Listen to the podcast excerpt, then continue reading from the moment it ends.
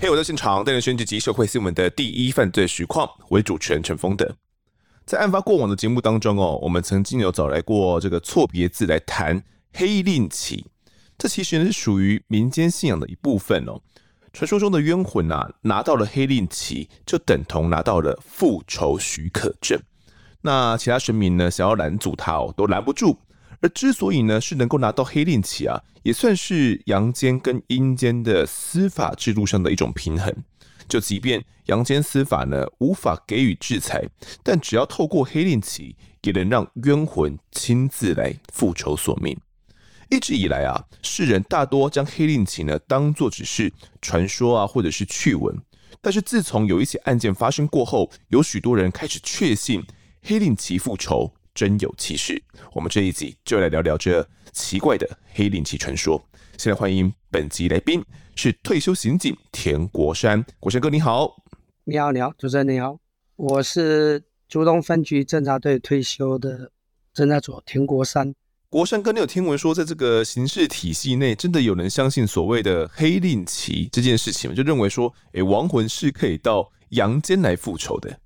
我是承办这件案子以后。才大概有听说过有这个民间的习俗，是嗯，你相信吗？还是你觉得其实好像比较偏向于这种乡间传闻而已？我是比较偏向乡间的传闻。哦，是，对对对对对，你觉得像是乡间传闻？OK，但是宁可信其有。哦，好，那到底是一起怎么样的案件会牵扯到黑令旗呢？准备好的话，就跟着我们的声音进到案发现场吧。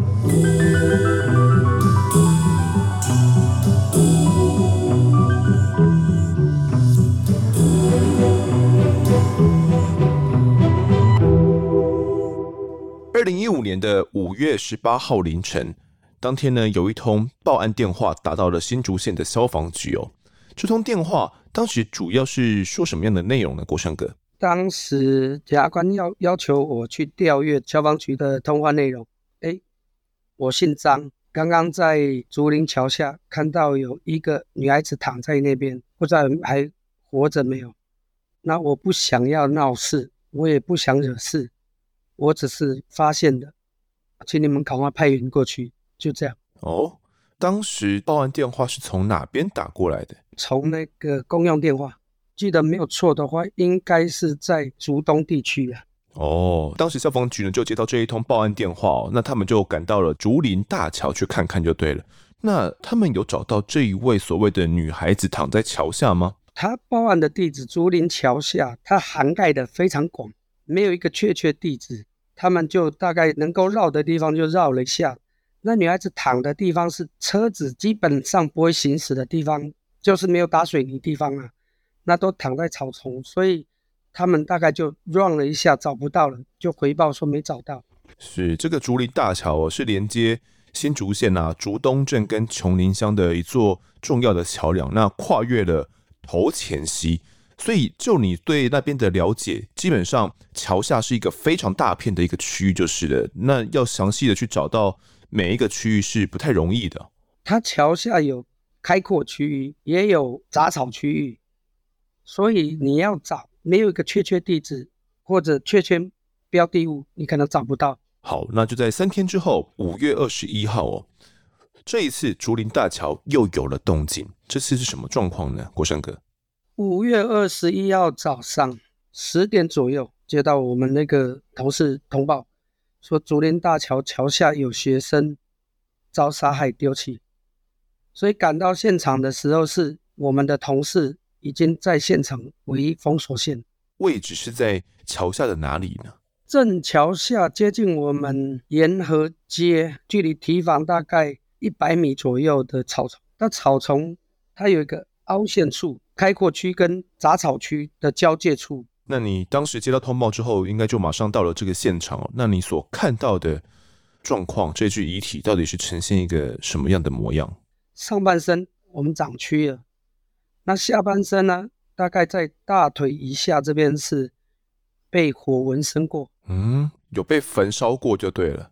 对对对对对。那他的面容都还看得清楚吗？可以知道是一个人，但是已经肿胀。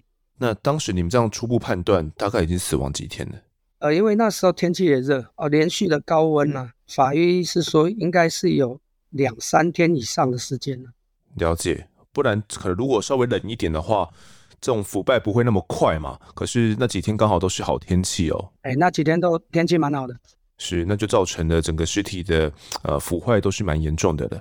那当时同事有通报说，这个死者的身份是个女学生，是吗？当初到那边的时候，其实已经知道她的身份，只是要更加确定，所以就带着报案人跟派出所同事到国中去确认一下，她到底有没有来上课，几天没来上课。经由这个学校老师哎，就跟我们说，他大概有三四天没来上课，那我们就通知他父亲来确认。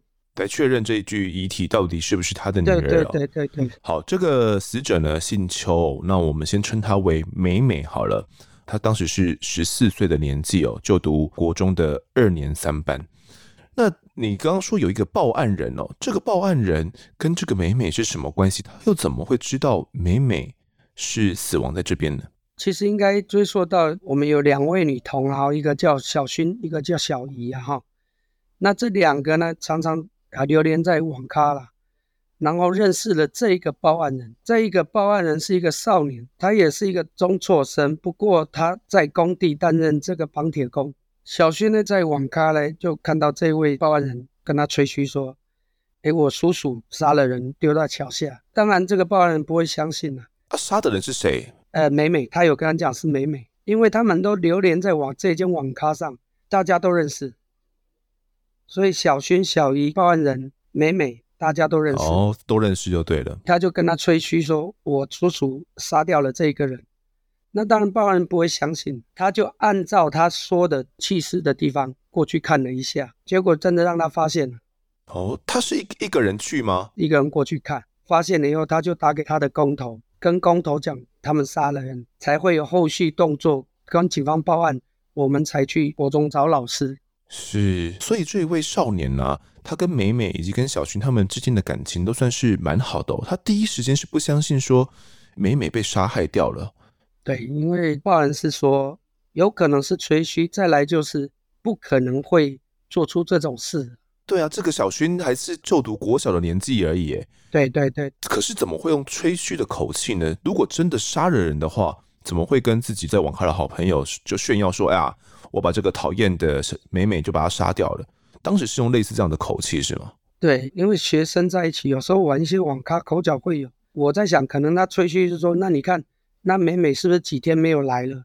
哦，因为这个美美家庭条件不是很好，那大概窝在这个网咖，她可以窝很久。他的意思是说，我说的是不是真的？你你看他这这这几天都没来，你想我说的是是吹嘘的还是真的？嗯，这个少年就越想越不对劲，才真的跑到现场去嘛。后来警方就也到了这个现场哦，在竹林大桥下面呢、啊，有发现美美的遗体嘛，并且她生前穿着的内裤、鞋子以及随身佩戴的电子表啊、手电筒、钥匙呢，就被呃丢弃在附近的草丛之内哦。那身上还有被汽油焚烧毁损的这个痕迹。那当时啊，我们既然掌握了这个美美的身份哦，也到国中去探寻了。那你们所了解的这个美美，她是个怎样的孩子啊？我记得美美他们家大概是五个兄弟姐妹，都领有身心障碍。她的一个姐姐或妹妹是重度重度智能障碍就对了。对对，安置在我们的安置机构里面。哥哥则是领有轻度的智能障碍手册哦。对对对对对。那他的家庭除了包含美美在的五个兄弟姐妹之外，他的父母呢？父母是离异的，爸爸平常是以打零工为生。他们的住家是已经遭法院法拍，而且是贴了封条。他们是把封条拆掉，然后在里面过活，没电没水。所以美美为什么会下课就到网咖去？嗯，就是因为回到家里面，可能也没有冷气，也没有人，也看不了电视。只能看书，那连晚上你说要看书，连灯光也都没有，所以对美美而言，她可能宁愿选择去网咖，即便可能她能够呃买的时数不多嘛，可能一个小时十五块、二十块，但是她在那边，她一样可以去度过她其他的时间哦。加上说她的爸爸本身也是打零工嘛，那下班回来可能都也已经是晚上九点十点之后或更晚的时间了，所以美美那么早回去也没有爸爸的陪伴，那对他而言，反而网咖就是他的避风港哦，他在那边可以认识到很多的朋友们。那当时你进去到这个屋子里面去查访吗？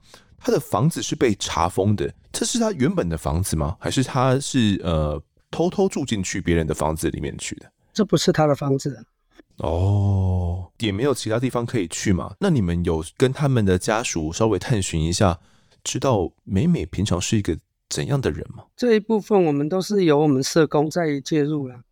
我这边来补充一下哦，就是美美当时就读的这个国中啊，她的学务主任以及老师哦，就有出来受访来说明这个状况，因为当时新闻闹得非常的大哦，他们就说这个美美啊是单亲家庭嘛，那家里面其实住在那边三年了，也都没有电可以用，就这样子点着蜡烛啊，跟手电筒这样子来生活。那由于美美她本身有一些轻微的语言障碍哦，经常会不经意的就会脱口脏字。哦，并不是她真的有那样的一个想要骂人的那个意思哦，但也因为这样子，如果别人不知道她的状况的话，就会去得罪到别人了。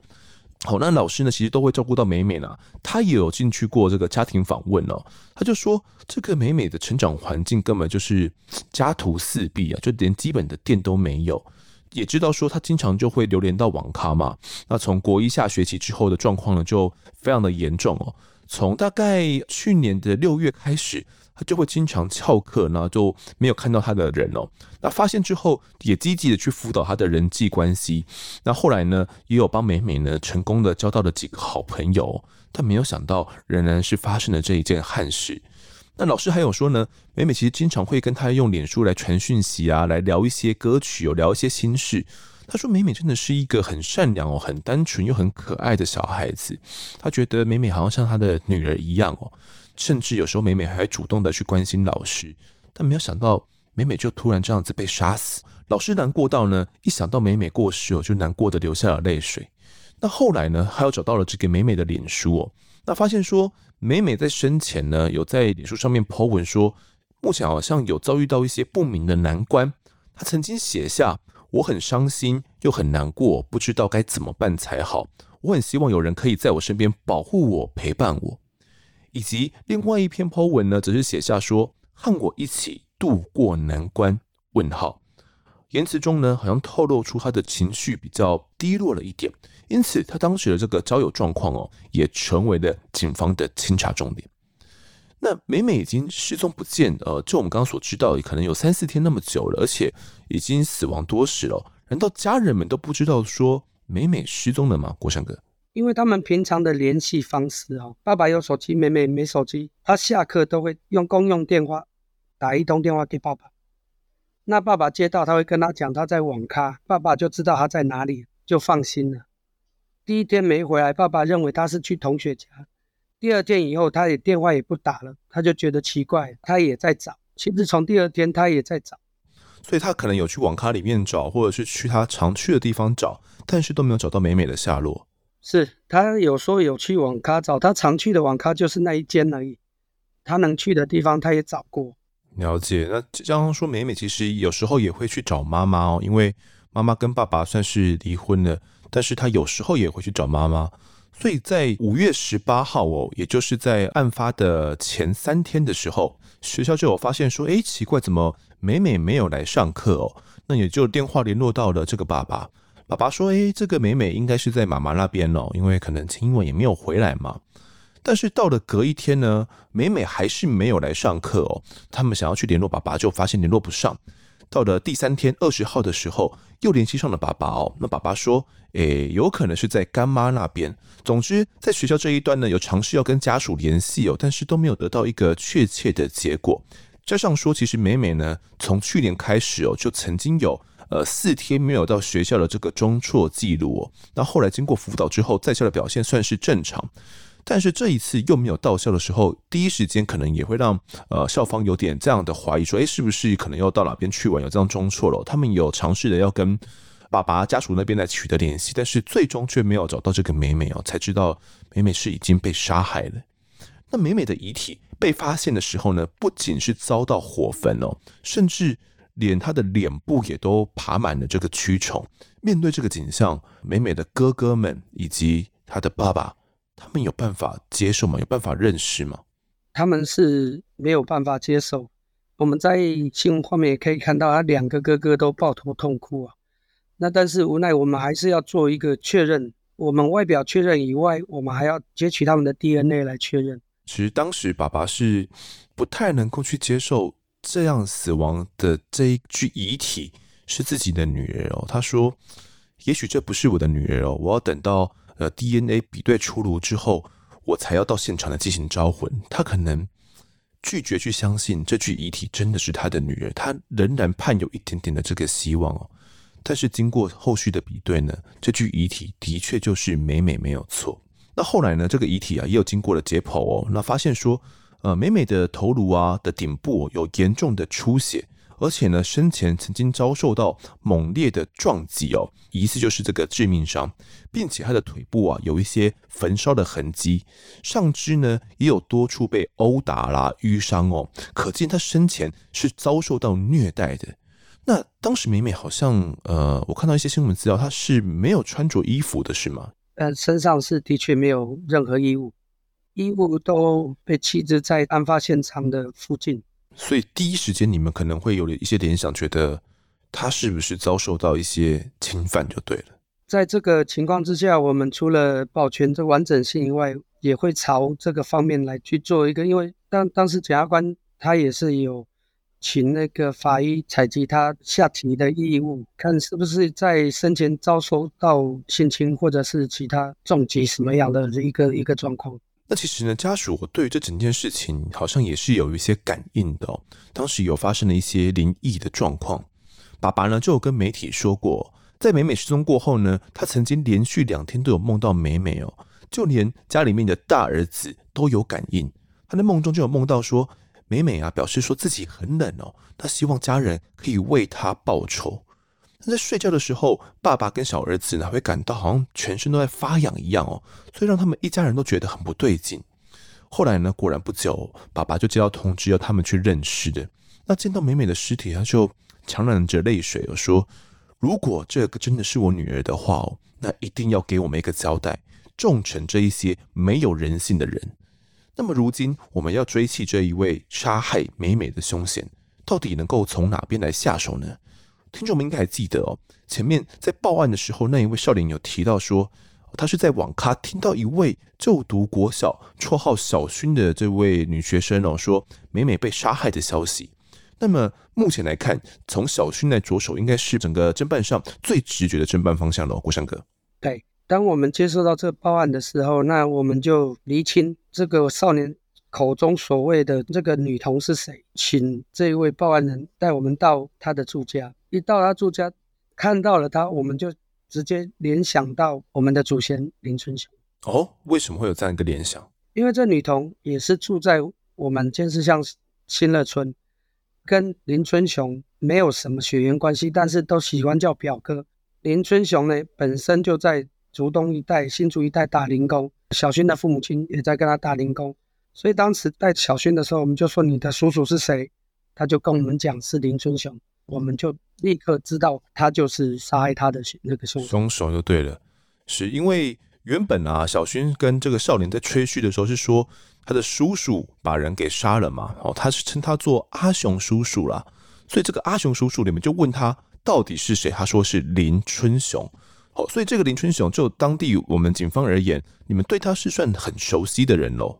他在我们部落可以说小过不断啊，大过他不会犯。说难听一点啊，他有可能会打架啊、放火啊，但是你要说他杀人，我们大概都不大相信。在你们那边，呃，有犯下了一些案子，就是你曾经有跟他交手过。他那个追求一个女孩子。可能追求不到啊！原本是要放火烧他的摩托车，就在超商，他那个女孩子服务的超商，不过火势过大了，去烧到超商的看板。所以当时你们就有获报到这个状况，就把这个林春雄逮捕就对了。对对，还有就是跟人家学生勒索个十几块、一百块这样子。哦，算当地的一个小混混的感觉就是了。对对对，嗯。那像这样的小混混在部落里面，他会是很嚣张的吗？其实也不是这么说，他会欺弱怕恶。哦，他也是小咖而已啦。对，欺弱怕恶，比他年纪小，或者是他认为你比他弱，他就会欺你。那当时小薰就有说，是这一位林春雄阿雄叔叔把美美给杀害掉的。那这个林春雄的相关背景呢，我现在来补充一下哦。他就出生在新竹县的尖石乡哦。那其实，在两千零一年的时候，林春雄的妈妈呢，因为被同居人给家暴，那妈妈在酒后呢，就把对方给杀死了，那也入狱服刑。那这件事情。有可能就间接的造成了林春雄他的一些行为偏差，因为他亲眼看到他母亲用以暴制暴的方式来终结暴力哦，所以他可能就认知到了所谓的暴力是怎么一回事，他觉得这件事情可能是有效的。那他在之后呢，就跟一群当地的这种小屁孩啦，就算是认识在了一起哦，那常常会一起喝酒啊聚会。他对外有一个绰号叫做“冥王”哦，他是个性算是也蛮凶狠的啦哦。他这个冥王可能是自称还是怎么样哦？那号称有仇必报。过去呢，曾经因为盗采林木呢，当这个山老鼠哦，就被法院给判刑了两个月，缓刑两年哦。同一年，他又因为酒驾的关系呢，也被判了两个月哦，那撤销了原本的缓刑。后来呢，在二零一三年的时候，就是像国生哥刚刚所说的，他要追求一个女孩子被拒绝哦，先用棍棒呢、铁棍打伤了对方，之后还拿汽油烧毁对方工作的这个超商、机车还有招牌，那也被判了一年四个月。一直到二零一四年的十一月出狱之后，二零一五年三月呢，又因为争执哦，跟其他人起冲突，把人押走殴打哦，那强迫签下本票。那从这一些记录来看，就知道。这个林春雄啊，真的不是什么善类了。除此之外呢，林春雄还有一位同居女友，叫做黄小云，家就住在附近的聚落。两个人呢是在两千零四年的时候就交往认识哦，那生下了一个女儿。那后来因为一些口角的关系就分开了，一直到案发的二零一五年的年初呢，他们两个人才又复合。那这个林春雄到底跟这整个案件有什么关联？你们当时初步问了一下。小薰啊，他才国小而已，他是怎么样认识林春雄的呢？林春雄跟小薰是林春雄的女朋友洪小云，跟小薰比较熟。小云跟他妈妈也很好，他们住的地方都很近，常常不是我到你家，你到我家。他一直叫林春雄叔叔，叫小云当然叫婶婶啊，所以自然而然的就把林春雄跟黄小云当做自己的大哥大姐。大哥大姐这样子哦，因为在外面，他年长他很多嘛。当时林春雄差不多的年纪是三十一岁的年纪哦，那黄小云他的女朋友则是二十七岁哦，所以对他们而言，就是一个可以信赖，然后可以去相信的一个这种叔叔的感觉哦。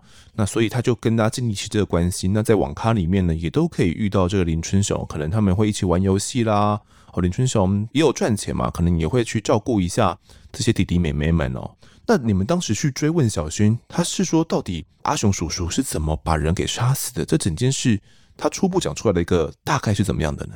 就是因为在网咖上，这个美美，刚主持人你也讲过，她可能在语言表达方面上可能比较不会这么流利，她也领有身心障碍手册，可能在讲话在表达的时候，他们在网络在 FB 的时候，他可能就骂了一下脏字，一个干字。小薰呢，就认为他在骂他的大嫂，就是小云的意思。其中还有一些口角，不知道是讲到什么。美美就随手打了一个干字，以后小薰借题发挥，找大哥说：“欸，你太太被人家骂干了，谁骂？那林春雄作为一个大哥啊，我一定要出面处理啊，才会衍生到网咖去把他绑出来、押出来，沿路一直打这个情形。”是，所以当时你们在侦讯小薰的时候。他的心理状态还好吗？他对于这整件事情，他是感觉害怕的，还是是一个怎样的一个心态？哦，我们在问这两个小朋友，他几乎我觉得他们没有什么感觉，就不觉得自己犯下什么错了。我那时候我们在问啊，他们没有认为说这是一个非常重严重的事情。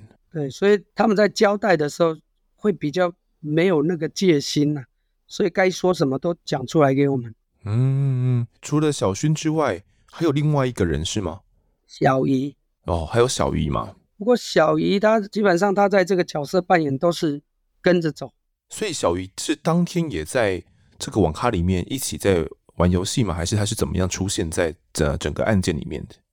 啊，其实他们是一起出现的，因为他回去告诉了林春雄了，有林春雄他们骑两台车就载了这个小薰、小姨，然后还有林春雄的女朋友，还有林春雄再来那两个男的，六个人分骑两台车，就到这个网咖底下要来找找美美啊。嗯，可能原本小姨在第一时间是没有在网咖现场的，她是后来才被林春雄带到这个现场去，准备要来教训美美就对了。对对对。那对于林春雄而言，他应该也认识美美吧？认识认识，所以才会觉得说，哎、欸，你这个小屁孩竟然敢骂我的女朋友，这是要去教训他就是了。那后续把他押走之后，是发生了哪些事情呢？林春雄一开始派小薰上去寻，看这个美美有没有在网咖，找到了，在三楼，古志强和文轩一起上去把他拉下来。那当然，在网咖底下有先打了几个耳光，碍于那是市区，以这个四贴方式把它夹在中间，再往大同国小边的一个人行道那边没有光线，就在那边又轮流用棒子打他，打了打了以后，刚好有一个妇人经过那边，吃喝他们就说：为什么可以打人家嘞？那他们就一样以试贴方式转移阵地到沿河街桥下。才开始又进行这个肆虐，了解。那后面就把美美给虐死就是了。对对，嗯，是。那既然我们掌握到这个重要的线索，如今小薰跟小姨都已经到案了嘛，你们都问出来了，那林春雄应该也就跑不远吧？你们有很快的将他给缉捕到案，以及他的同伙们吗？我们在做完笔录，短短的时间，大概四个小时内，只有一个何文轩跑到了桃园。哦，以外，其他的都已经缉捕到案。那林春雄这一位阿雄叔叔，又或者是他在外的这个外号哦，明王，他落网之后所展现出来的态度跟供词是怎么样的呢？一开始落网的时候，极度不配合，就说不是我干的，不是我干的，你们要我说什么？你们有跟他说小薰跟小姨都长出来了吗？他还是不认吗？当然，小薰、小姨的笔录。我们也跟他说，他们都说是你。最重要是何文轩跟古志强，他们两个是一个什么样的角色？他们的角色就是把人压到国小后面一起施暴。最重要，他们两个性侵他。哦，有性侵美美的部分。对，有性侵，然后再殴打。这两个人有交代出一些案情经过吗？遇到他们的时候，在竹北工地工作，可能有听到新闻。快报还是我们手机都会有一个快讯，看到相关桥下有发现女性遗体，他们可能认为警方会找到他们，急着跟工头借钱，说我们今天要请假。那刚好工头也是我们原住民，那我们大概也知道他在那边工作，我们电话已经过去了，跟工头讲，你想办法帮我们拖时间。我们一开始先问他说，这两个还在那边吗？他说在啊，在工作。可是他们刚要跟我借钱，说要请假，那我们就电话就跟他说，因为涉及一些案件，请他帮我们尽量拖。我们又想到我们这个车程到竹北车程可能会 delay 到，所以我们就商请少年队田小队长带队帮我们去执行拘提。所以在很短时间内，他们想要离开，正下楼要离开的时候，我们那个少年队就把他们拘捕到案。哦，少年队他们的地点。刚好是在竹北那边，是不是？对对对对，哦，没错。那拘捕到案以后，这两位很坦然，也认，从来也没有说极力反抗。那上车了，就一直低头无语，包含做笔录，他们都很配合，所有都交代清清楚楚。所以林春雄一开始很嘴硬，然后极度不配合，到我们把笔录他们所讲的拿出来来做一个比对，来突破他的心防，只承认教唆到。最后完全都承认，呃，唯一不承认的就是人不是他杀的。哦，有做过这些事情，但是人的死亡跟他没有关系。好，那林春雄原本就是还冷血的说，哎，我没有打他啦，只是在跟美美玩而已哦。最后面哦，因为我们警方的这个证据哦，巩固得非常快哦，那也没有让这些嫌疑犯跑掉。那目前呢，这两位共犯哦，一位是陈哲如，是二十六岁哦，另外一位则是呢古志强，是二十二岁的年纪。那跑到桃园的何文轩呢，则是十九岁的年纪哦，后面也被我们警方呢全部都去捕到案。那透过的他们的这些公词啊跟自白哦，就攻破了这个林春雄他的这个心房哦。不过他还是不承认人就是他杀的，我说跟他无关哦，他也不知道美美是怎么死的。甚至他被逮捕之后，一度是态度蛮嚣张的啦，还一直大喊说：“哦，你们凭什么抓我啊？”可是，在面对这些相关证据之下，他也不得不低头了啦。那目前被警方逮捕的涉嫌人哦，一共有七个人哦，包含冥王林春雄以及他的这个女朋友黄小云、同伙小弟陈哲如、古志强和文轩哦，以及还在就读国小的两位女童小薰以及小怡。这七个人到底他们犯下了怎么样人神共愤的罪行呢？又会面临到怎么样的刑责？我们就留在下一集再来跟各位听众探讨。那么这一集的我在案发现场呢，我们先谈到这边，也感谢郭山哥的分享，谢谢您，谢谢。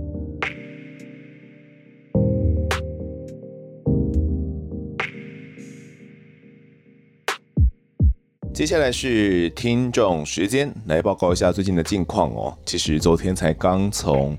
啊，这个苏雾回国而已。菲律宾苏雾的薄荷岛，在薄荷岛那边呢，总共玩了五天哦。那其实这一次呢，是带着我妈还有我阿姨啊，还有我女朋友一起去。我真的觉得哦，带长辈出游呢是一个大考验，太困难了啦。就是要去之前呢，因为是自由行嘛，那长辈大多都是习惯可以跟团旅行哦。对于他们来讲，呃，语言隔阂也是一大障碍。那对我来讲也是，因为自己英文不是很好。大家如果是老听众的话，应该都知道，呃，我有时候光是要读出呃听众们的这个英文姓名啊，或者是看到一些呃英文的名词啊，都看得不是很懂。所以这一次呢，要出国就有点呃想要想很多了，就规划的要很齐全哦，没有办法说找一个当地的导游啊，然后就可以全英文很流畅的沟通哦。所以在万般的考量之下呢，然后又要让长辈可以放心，有人可以跟他们聊天，所以还是找了一个呃大陆的中文导游，然后算是也蛮贴心的啦，然后可以全程的陪伴长辈们哦。那其实这一次去薄荷岛呢，也不是我第一次去菲律宾哦，之前是跟呃高中同学们哦一起去过长滩岛，所以大概对那边的风土民情呢有一个呃基础的了解。那这一次第二次去呢，就想要去玩一些这种呃浮潜啊、深潜啊，然后看一些更贴近当地风土民情的东西哦。其中呢，也都是玩得蛮开心的啦。不过有出了一点小状况哦，在第四天的时候，因为我们玩得太开心了，都忘记了时间哦，所以在第四天晚上的时候呢，赶不上船了，没办法回到宿屋。只能够在第五天一大早的时候呢，再搭船回到这个宿屋，然后准备呃搭飞机回国。那也因为这样子呢，在第四天晚上的住宿就被迫取消了，只能够在薄荷岛呢多住一晚，算是多花了一些冤枉钱啊。不过这还好哈，反正长辈们呃他们玩得开心就好了。那其实还有一个点，我觉得也是让我蛮纠结的哦，应该说让我女友蛮纠结的是，有一个行程是金沙共游。我们是去那个里拉那边要去看金沙。那如果大家知道金沙这个体型庞大的这个海洋哺乳类动物的话，就会知道说，可以跟他们共游是一件非常非常梦幻的事情。他们其实相当相当的温驯哦，他们是呃最大的尺寸可以到达十二公尺长哦，是目前呃现存世界上。体型最大的鱼类之一，可是这么大的一条金鲨在海洋里面，它还是相当渺小的。你要能够遇见它们，还是相当相当相当困难的哦。就是你要遇到野生的金鲨，但是在薄荷岛的利兰那边呢，你是可以跟他们共游的哦。就是它是会固定在那边出没的，所以。它就有点算是嗯另类的被圈养哦，应该说在早上的时候会到那边去，然后去呃吃渔民喂他们的这个虾子哦，那他们啊就可以吃得很开心。那也因为这样子长期的喂食呢，改变了他们的生活习惯了，他们就会一早在那边哦吃虾，那吃完了之后呢，他们就会离开，然后可能到稍微远一点的地方去，所以可能到下午的时候你就看不到金沙了。那等到明天一早的时候，他们又会来这边吃东西。那在出发之前呢，其实我们也有做了一些功课哦，因为我们很害怕说，因为渔民这样固定的去，也不算圈养，应该说固定的去喂食，会不会去影响到他们的整个呃生态的环境，导致可能过了若干年后金沙就灭绝了哦，所以也有做了一些相关的功课。那后来发现说，嗯，好像也没有一个解答，就是金沙在那边其实被渔民是蛮好的去对待的，因为这是他们的命脉嘛，他们要呃照顾好这些金沙，让他们可以永久的在这边长期的可以生存下去，然后会固定的在这边吃食物，游客才会过去，那呃他们才可以赚到钱嘛。但是另外一个看不见的风险是，金沙啊，他们有个习性是会去洄游，并且去诞生出他们的金沙宝宝的。但是如果他们一直以来都在呃之后都长期在利纳那边，嗯，继续的吃这些渔民所喂食他们的虾子的话，那他们会不会就改变了他们这个习性哦，导致他们可能之后就不会生产出金沙宝宝了？然后越来越久之后，金沙可能就灭绝了，所以呃多多少少有一些这样的疑虑啦。哦，所以在去之前也不知道该怎么样才好。但到了最后呢，我们还是决定哦，就去看看吧，可能眼见为凭哦，看看在现场渔民们是不是有好好的去跟这些金沙们共存的。那呃游客们是不是会去影响到这些金沙们他们的这些呃生存的？不过在体验完整个行程之后，还是不知道说这个解答是什么，欸，就是不知道这到底对金沙会有造成什么影响。那导游也说不出个所以然哦，所以可能听众们有知道的话，可以在私信告诉我，到底。这样的一个行为，固定的去喂食的行为，会不会去影响到金沙长期以来的这样的嗯、呃、他们的生存？那撇除掉这个不管的话，我必须得说，跟金沙共游呢，就是不管是浮潜呢，或者是你是 free diving，你是自由潜水，真的都是相当相当震撼的一个体验哦。就是你可以跟那么庞大的一个鱼类。呃，他就游在你旁边，甚至他有时候就从你脚下这样游过去，真的是会被吓到，超级大只，你会害怕自己是不是会被吃掉。但他们其实是相当温驯的。那当地的渔民呢，也会告诉你说哪些不能做，你可能要跟他们保持适当的距离啊，不可以触摸啊，不可以干嘛的。所以呃，如果呃这些行为，我们的这些行为是不会影响到金沙他们长期的。呃，这个生存对当地的鱼类、藻类也都没有什么影响的话，那我真心推荐哦，大家有去宿雾、去薄荷岛的话，一定要安排这个行程，因为真的太震撼了。好，接下来读一下听众们的抖内，这集抖内的呢是 Alan，然后他说：“丰德加油，案发加油。”想说的话很多，都留在 IG 的哦。那 Alan 他其实呃在 IG 里面有留一个蛮长的讯息给我。那主要是说啊，她原本在二零二二年四月的时候，她怀孕之后发现说，诶，可能听我们的案件情绪会受影响了，所以当时就先呃中断收听了，一直到坐月子的时候呢，又重回了我们的案发怀抱。那也因为她现在身为一个妈妈了，所以在听一些呃儿童相关的案子的时候，都会特别有感觉，比如说小灯泡案啊，哦，又或者是呃听到了这个陈高林夜案哦，都是特别有感的。那尔雷还有分享呢，在几周之前呢，她曾经跟老公有发生了一些呃类似的事情哦，所以有一些争执。就是在当时呢，她带着宝宝出门哦，是单独带着宝宝出门的，那要去这个育婴室哦，结果却发现说有个老婆婆啊，就占用了育婴室。那期间呢，她就在外面等待哦。不过呢，这个老婆婆就一直想要跟她攀谈啊，问宝宝的性别啦，几个月啦。那原本呢，她觉得还好嘛，反正就跟大家闲聊一下哦。但是后来呢，这个老婆婆开始指点她一些诶抱宝宝的手法哦，或者是照顾宝宝的方式等等的。这个时候她就觉得有点不太舒服了，但是仍然礼貌性的会回应。后来她居然趁着这个 Alan 哦转身拿东西几秒的时间，做出试图伸手抱宝宝的动作。那 Alan 看到之后，立刻就把宝宝抱了起来，那直接甩门离开。后来呢，她跟老公提到这件事情哦。那老公直男的思维就觉得说，诶，他可能有点小题大做，因为老公认为呢，那个老婆婆只是觉得宝宝很可爱哦，才想要逗他抱他而已，可能是想要以这种过来人的经验哦，跟我们聊一些育儿经。可是尔莲就跟老公说呢，呃，平常啊正常聊天的话，并不会干涉对方的方式哦，除非有一些危险，例如说啊，小孩快要摔下来啊。不然，基本上我们都不会主动的去碰触别人的小孩哦，因为怎么会知道对方是不是坏人呢？那尔莲自己啊，带着宝宝外出的时候，连上厕所啊都会找残障厕所推车哦，然后把宝宝整个带进去，所以他没有办法接受宝宝离开他视线的几秒钟或者几分钟会发生什么样的风险哦。所以她最后呢就跟老公说：“你知道小灯泡妈妈呢，在看到王景玉靠近小灯泡的第一时间，也觉得他是好意吗？”所以哦，后来老公呢也被 Elaine 给说服了。那我自己呢，听完 Elaine 的故事之后，我会认为说，如果我自己身为人父，那带着宝宝出去的话，我不会希望我的宝宝呢是被呃陌生人给触碰的，因为真的不知道对方下一秒会做出什么样的事情，很可能对方是基于好意哦，但是嗯，你不确定对方到底是抱存着怎么样的心思嘛，因为这个人心隔肚皮嘛。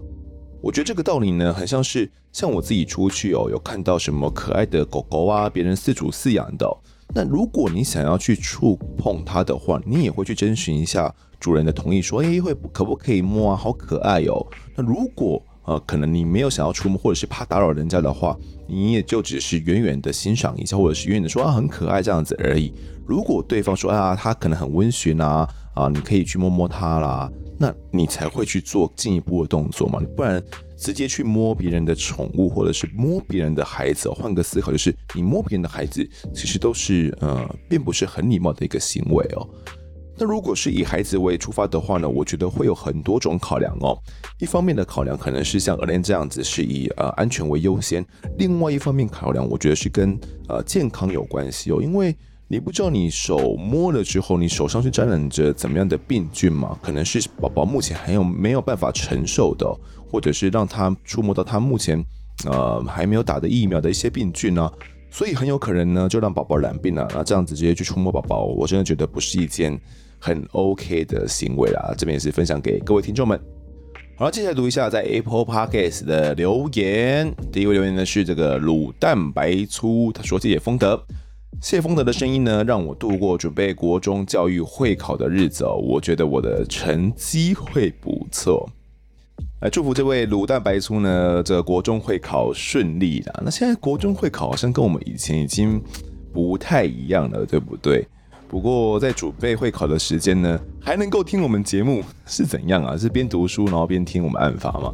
我自己是没有办法，我会觉得会分心哦。我光是要听一些会有呃人声的一些音乐，我都会让我分心哦。不管是中文歌啊、英文歌、日文歌、韩文歌都一样，反正只要是。听有人声的歌都会让我分心，所以如果我要专心工作或者是读书的话呢，我大多会去听一些啊、呃、纯音乐哦，就是只有音乐而已，没有人声，可以让我比较专注一点啊。好，那如果这位独单的白醋呢是可以边听我们案发啦边读书呢，我觉得你很赞哦，你很屌哦。总之祝祝福你这个国中教育会考顺利哦。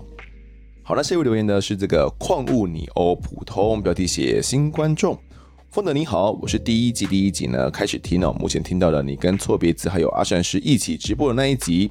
目前上班呢、都会戴着耳机边听边上班，很感谢你带来如此专业又高质量的节目。好，感谢这位听众的鼓励支持哦。好了，这集最后一个留言呢是这个 Chosen Rail，他说很棒的节目。小时候是潮州人哦，一九八七年出生的，听到 EP 二零八时呢才知道。为什么爸爸妈妈呢，在我很小的时候就不停重复的告知我，千万不可以拿陌生人的东西哦？原来发生过这样惊悚的命案。他们是几乎呢，每次我独自出去外面玩啊，或者是跟亲戚去市区玩的时候，只要是长辈都会讲一次。原来这命案呢，就发生在我出生的那几年。也谢谢案发团队的制作，内容很优秀，弥补了我失恋这段期间缺乏陪伴的空档。主持人的主持能力呢，也一直在成长，给我三个大拇指哦。那感谢这位秋森瑞的吹捧，那他身为潮州人嘛，潮州在这个屏东哦，所以他听到了陈高连叶这个案子的时候，一定就相当有感啊，肯定是当地的这个长辈们啊，都会千嘱咐万交代说，不能够拿陌生人的东西哦。可能即便不是陌生人哦，是自己呃什么亲友啊，他们给的东西也不一定可以拿，因为在这种陈高林业发生这样的案件之后，大家都会有这种 PTSD 啊，都会有这种相关的阴影哦。因为真的不知道说，即便陈高林业抓起来了，那会不会有模仿效应的产生哦？可能呃有些丧心病狂的人看到了陈高林业这样的犯罪模式之后，觉得哇，太过瘾了吧。也把一些氰化物啊，然后放到糖果里面，或者是放到其他的糖果饼干里面去哦，让小孩子们可以吃下去。所以我觉得长辈们的这个交代啊，这种智慧哦，真的是有其道理的啦。那对孩子们也不吃亏嘛，反正就是少吃点糖果饼干而已，也没有什么，也不会饿死哦。回到家里面也是可以吃，只不过要去抵抗诱惑，并不是一件简单的事情哦。所以长辈们可能呃没有交代那么多，没有告诉你说，诶，拿了之后会怎么样，但是他们肯定都是有其缘由的。好，那这节听众时间呢，我们就读到这边了。如果各位喜欢我们节目的话，欢迎到 Instagram、脸书以及 YouTube 来搜寻订阅。我在案发现场，掌握更多案件消息，也可以跟风的我聊聊，给我们建议。各收听平台上按下订阅，还有五星评分，就是对我们最好的支持。另外呢，案发现场团队持续募集当中，只要透过 Mr. Bus AB3 的订阅赞助，就可以来加入我们。还有专属的类社群，可以跟风的老粉们一起来更聊案件心得。我们目前呢还有 Discord 群组可以免费加入哦。如果各位在 Apple Podcast 上面留言的话，我也都尽量在节目中给出回复。会求听众们推坑给创办的好朋友，一起听听看我们聊案子。案发现场，我们下次再见。